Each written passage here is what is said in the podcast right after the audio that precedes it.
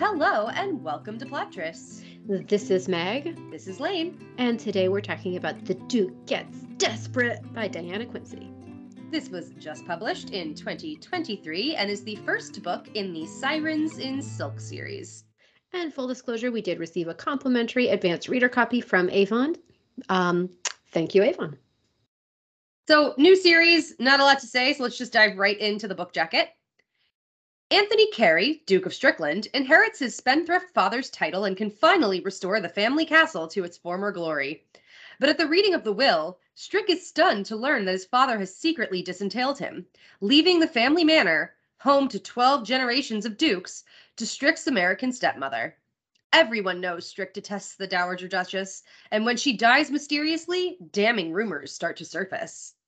When Rhea Darwish unexpectedly inherits her glamorous late cousin's castle in the English countryside, she clashes with the charismatic young Duke, who insists the castle is rightfully his. The estate is practically bankrupt, so she must find a way to work with the Duke in order to save both of their futures. The two cannot stand each other, but mutual disdain soon gives way to desire. When questions arise about how her cousin died, Rhea cannot help wondering if Strick's sudden, unbridled passion for her is part of a scheme to get his castle back.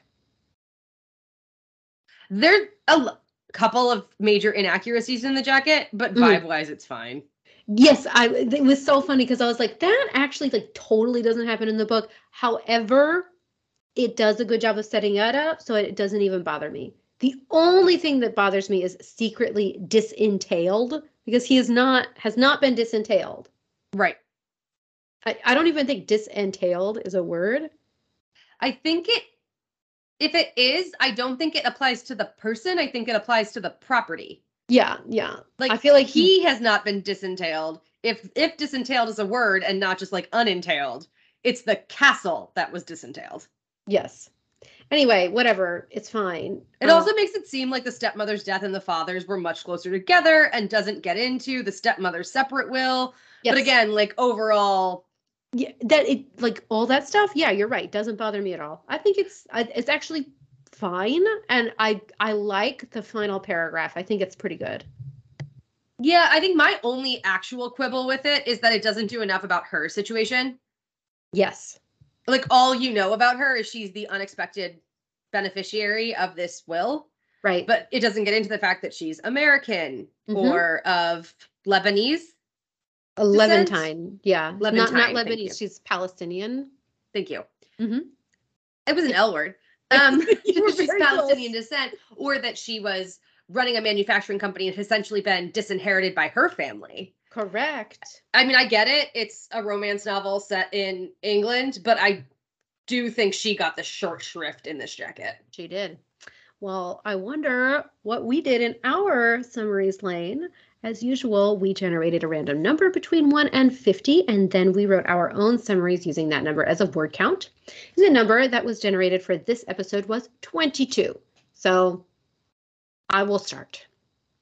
Rhea has 1. An endless sorts of money making ideas. 2. A hot bod. 3. Strick's castle. Strick really wants that castle. Whatever will he do? Really, the dilemma is just staggering. It's a very, very difficult dilemma. And to be honest, he does resist the logical conclusion that I pose here for pretty long in a romance novel. Sure. How about you, Laine? This is the least sensical inheritance shenanigans book ever, and that's saying something. You really can't trust gossip, and someone should learn that. Someone should learn that, as in everyone in this book. There's very little of substance that characters believe that it's actually true. The okay i'm gonna be honest i i enjoyed this book. I was enjoying it a lot until all of this gossip and hearsay and everything came into place. And again we've talked about miscommunication as a trope or a device that's used in romance novels. It's a staple of many. It is frustrating when like one candid conversation could fix everything. In this book like they would have had to have five candid can- conversations because and not so just with each other like tertiary characters are confused and like relaying false information and Yes. and this book is not like well crafted enough for that to feel like clever and unreliable narrator Hmm. No, it was just really frustrating I was very, very, I was extremely frustrated after like the third or fourth miscommunication, and then like the the way each of them react to the miscommunication. That's what really got me because it like kept going, you know. But anyway, so uh, like if we're moving into tropes, I think that's kind of a big one. Is like the miscommunication device is is really overused. i don't know if that's a trope but yes if it is a trope it's the a trope yeah. But then there are also, okay so this book sets up the inheritance shenanigans. I give it away in my s- summary. And because of that inheritance shenanigan they are pitted against each other and this is an enemies to lovers book. And this is very much a like i hate that i want you. Yeah, i don't even like you but i want to have sex with you. Yeah, on both of their parts, they both hate each other and hate that they want each other. I I liked that it was mutual. yeah um so he is the impoverished duke determined whose father sort of mismanaged and bankrupted the estate who is one determined to get his family pile back and two desperate to do whatever he has to to restore the estate except to tarnish the reputation of the dukedom and he is desperate to resist marrying for money. I mean, yeah, so he's yeah, I don't know. Like on the one hand, okay, so he's desperate to resist marrying for money because trope, he had a very bad childhood because his parents, his father had married for money and his parents hated each other. yes So, you know, trope, sad. He's not a sad, tragic orphan. I mean, he is an orphan, but the sad, tragic part is how his childhood was, not the fact that he is an orphan. Right. Well, and it seems like his parents died like when he was into adulthood. Yeah. so while yeah, he is yeah. currently parentless, like he was not an orphan child. correct. He is an archaeologist I am not into, which is the opposite of a trope, but like he's an What? archaeologist is the trope. The fact that I am not into him is the have I been body snatched? Correct. And then she's an upstart American. Yeah. And by upstart American, I mean like she's a real capitalist. She can make money on something, she will make money on it. And the reason she is not making that money in her family business is because her father left everything to her brother with far less business acumen. Aw, is this like is this a is this uh something that our protagonists have in common, Laine, and can bond about? Daddy Hmm. issues? Well, the inheritance daddy issues. The inheritance specific daddy issues. Yeah. Inheritance specific daddy You know. Meg, I think if they communicated, that would have been something that they bonded over. could have been really something kind of cool that they had in common. Oh, and there's a mysterious potential crime that took place at ruins on the land, Yes. Yes. which there are ruins before. Ruins. Never seen it. Oh, so those are the tropes. Mhm. I'm sure there are more. We'll talk about them as we get to them. Yeah. Um, so like I said, I was I was willing to like go into this with my with my eyes open. I've read some other Diana Quincy's which I have really enjoyed, and um, she does feature Arab characters a lot, which is really interesting. I think in historical romance, especially, which tends to be a very white genre, right? Mhm. Uh, Diana Quincy is of Arab background herself. We met her last year actually at our um, Spill the Tea event. She was there, so that was pretty cool but um so in this book her, Rhea's parents immigrated to New York where they started a textile company and they are successful but not like Fifth Avenue successful, right? And um, her father dies. She is disinherited. She gets an invitation from her cousin, whom she's never met, Mhm. Who's this duchess in England. And she's like, you know what? I need a break from my family here in New York. I'm going to go visit my cousin in England. When she shows up, her cousin has died. and Rhea learns that in fact she's left the castle to Rhea. Right. So this cousin she's never met was the Dowager Duchess. Mhm. And there's a lot sort of left ambiguous. She's clearly the Duke's second wife because Mhm. she's not the current Duke's mother. Um, but how long they were married, you know, other than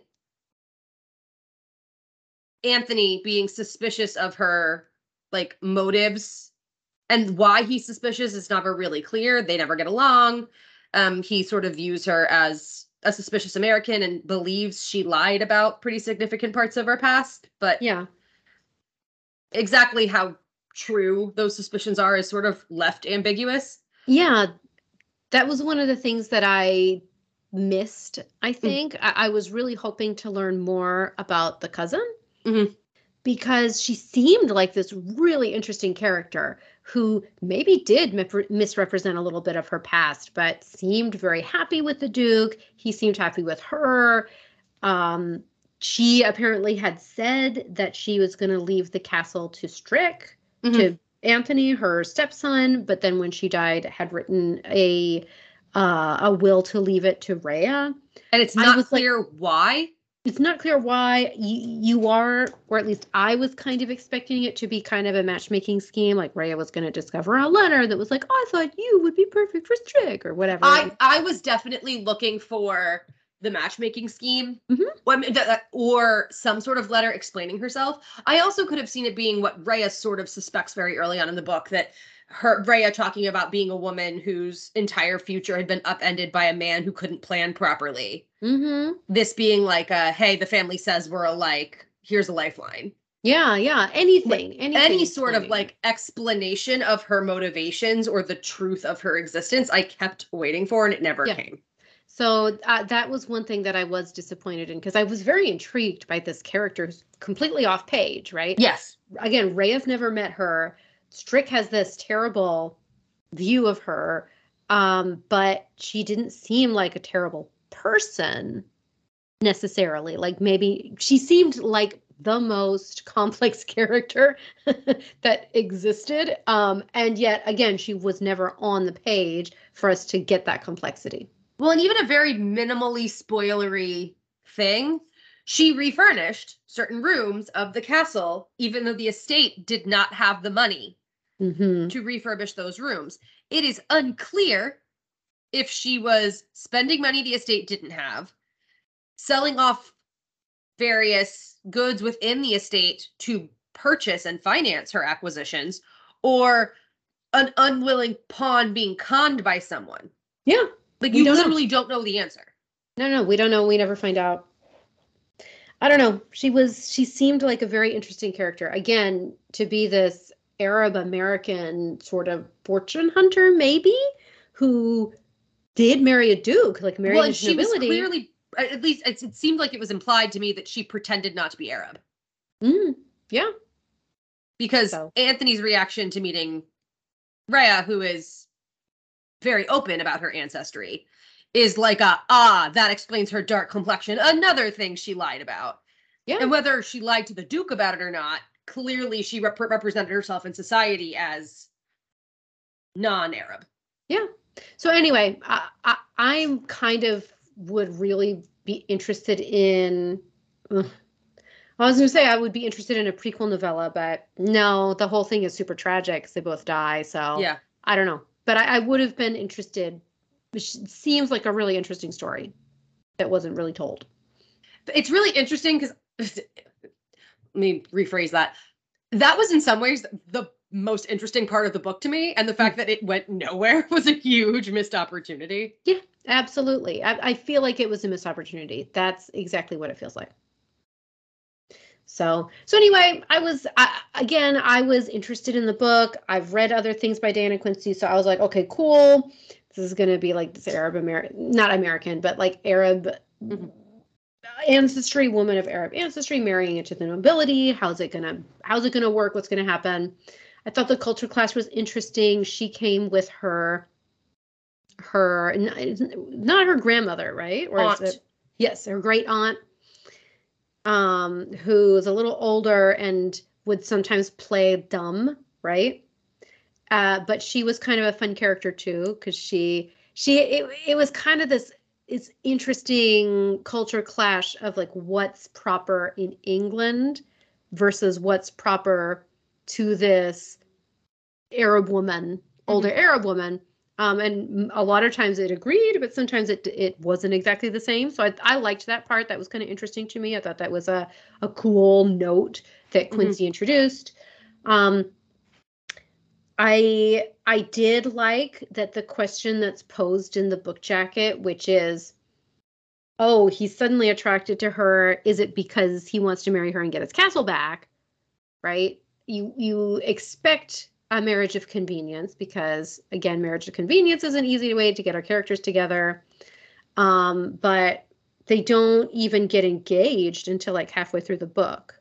Yeah and minor spoiler in terms of a trope as to how that happens but they're still not working together yes. when that happens. And there's a twist in the middle as well that gives him less reason to view her as a partner out of necessity. Mm-hmm. And I wish that would have been played with more honesty. That that's the thing. They it feels like both of them are keeping things from each other. I, I think we're gonna have to have a spoiler section because there's so much miscommunication and so many things I want to say about it. And I want to talk about the actual ending and the reveal of the bad guy and how all that goes down. And that's yes. definitely spoilery. We have to but talk like, about it Suffice it to say, there was some unique stuff here. Rhea's Palestinian American heritage, the layers of this inheritance shenanigans and this property and the potential for forced cooperation and this mysterious dead woman at the center of it all. Yeah. And uh, ultimately, I felt like none of those things were followed through on. Yeah, basically, I think this book, and again, we talk about this a lot. This book had a ton of potential, I think. Yeah. And unfortunately, the parts I was most interested in weren't delved into.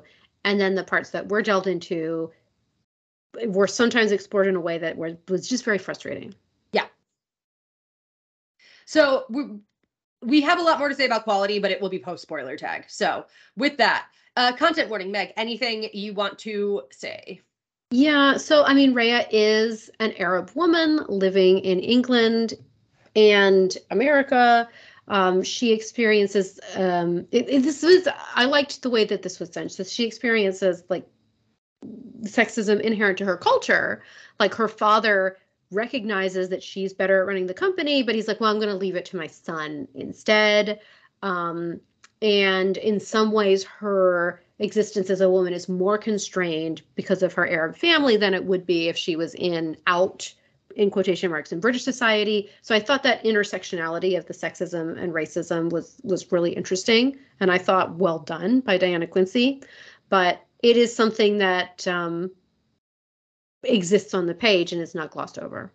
Right, and I actually really want to praise how it was done mm-hmm. because I mm-hmm. think a lot of times when there are characters of color, you'll see moments of their heritage and their background, but otherwise it feels sort of like colorblind writing. Mm-hmm like yes the character is a woman of color but they could be a white woman and you wouldn't be changing much. Mm-hmm. this book certainly isn't that. No. Granted there are reasons historical romance often goes with the less intense version. Mm-hmm. like that's not what they want to write about but they want the representation.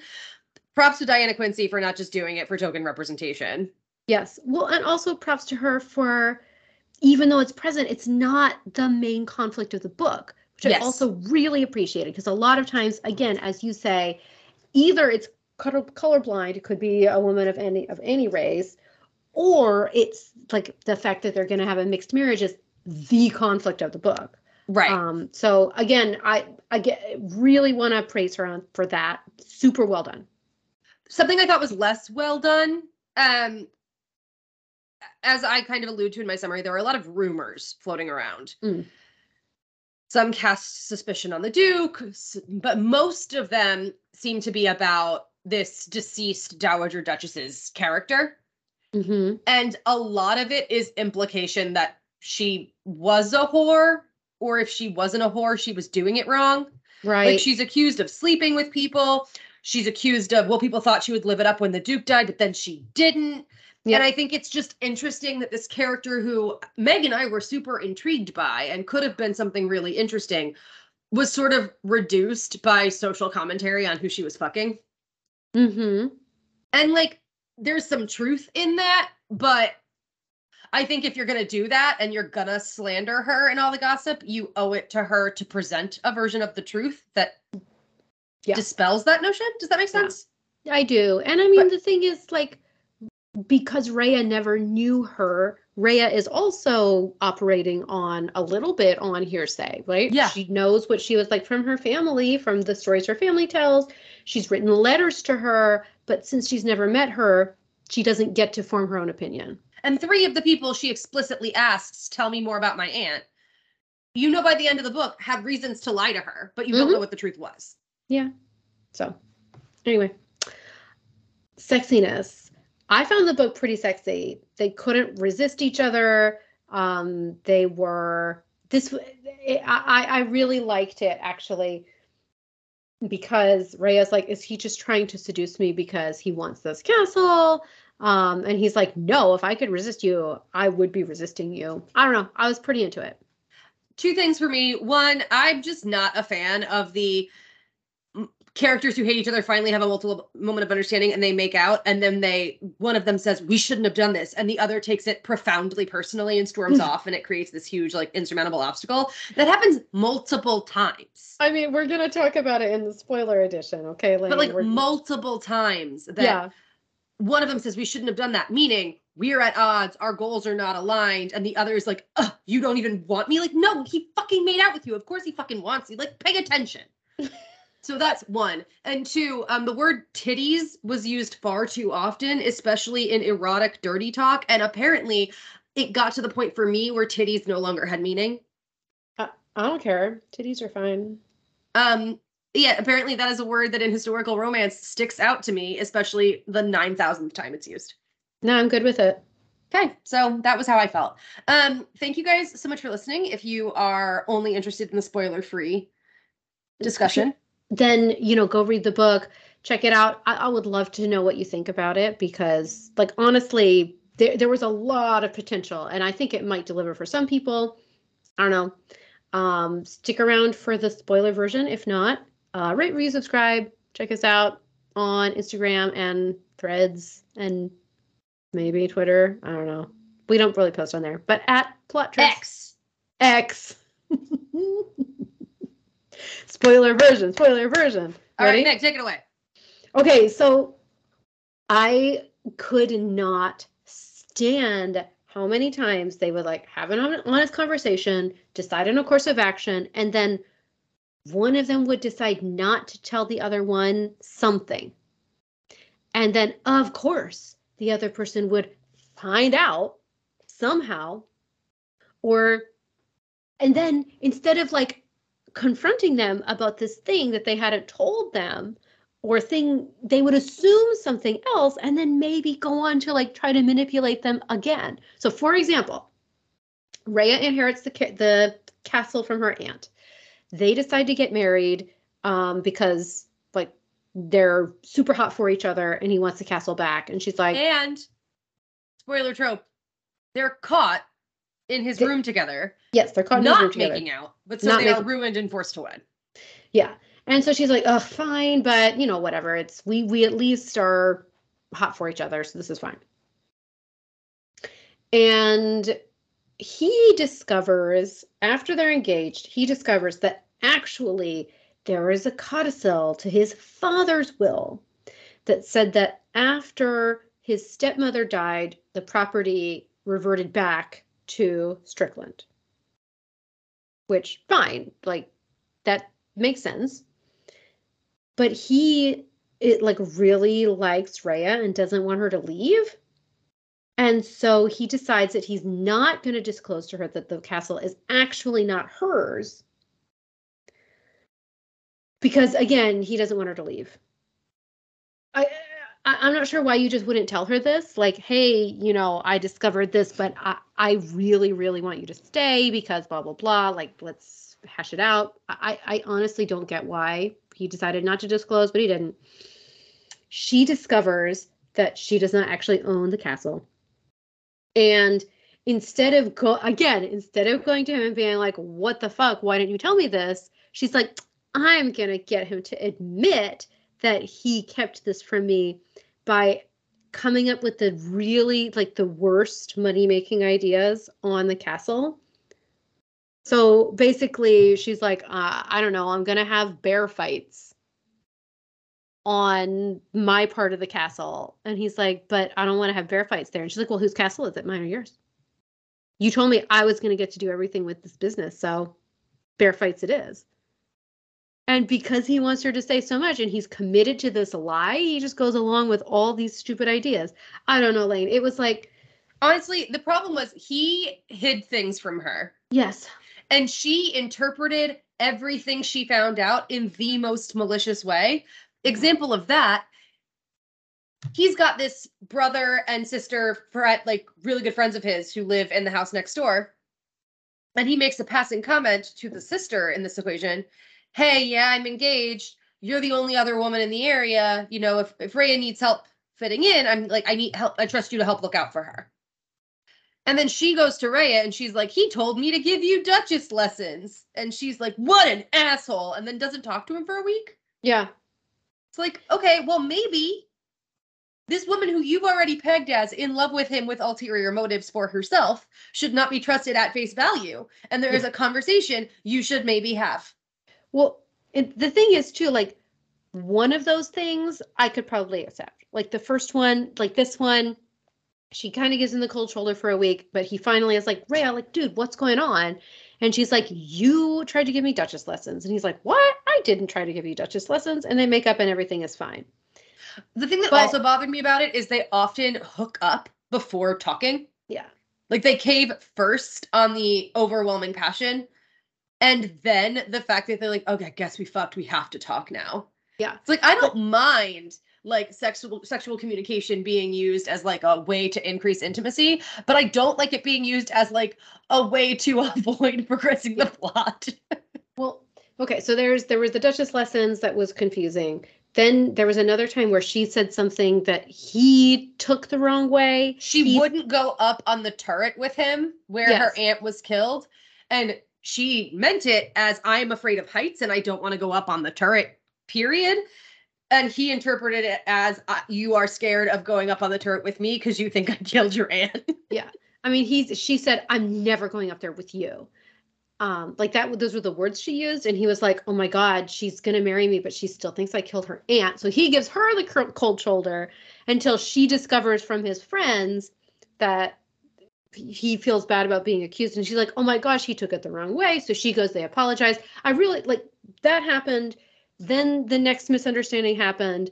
And like with each one my tolerance for the misunderstanding got lower and lower and lower. Like the first one i was like oh you know she so by the time the missing goblets which have been the chekhov's gun from the first scene are found in his best friend's house and they mistakenly think both of the best friends took them either though neither did because the best friends are owning up to it. It was the stupidest thing. Okay but then also like the even like towards the end she walks in on him and his best friend's sister like hugging each other? Yeah. And she's like oh my god he's wanted to marry her the whole time now he's got that castle and he's just gonna marry her. And I'm this like, whole oh thing God. was fraud to get me out of the picture. Like it's like, lady, he didn't need fraud. Every time like the next one would come, like I was like, oh my God, like no, not again. um, oh. and then okay, we get to the actual ending of the book. So oh. from the very beginning, various people in town have implied that a Strick pushed his aunt off the abbey where she fell from. His his uh his stepmother. Mm-hmm. Sorry, his stepmother. That like that he killed her, and there have been suspicions that the stepmother was like selling things from the property and using this guy she was sleeping with as her go between, like a fence, mm-hmm. essentially. Mm-hmm.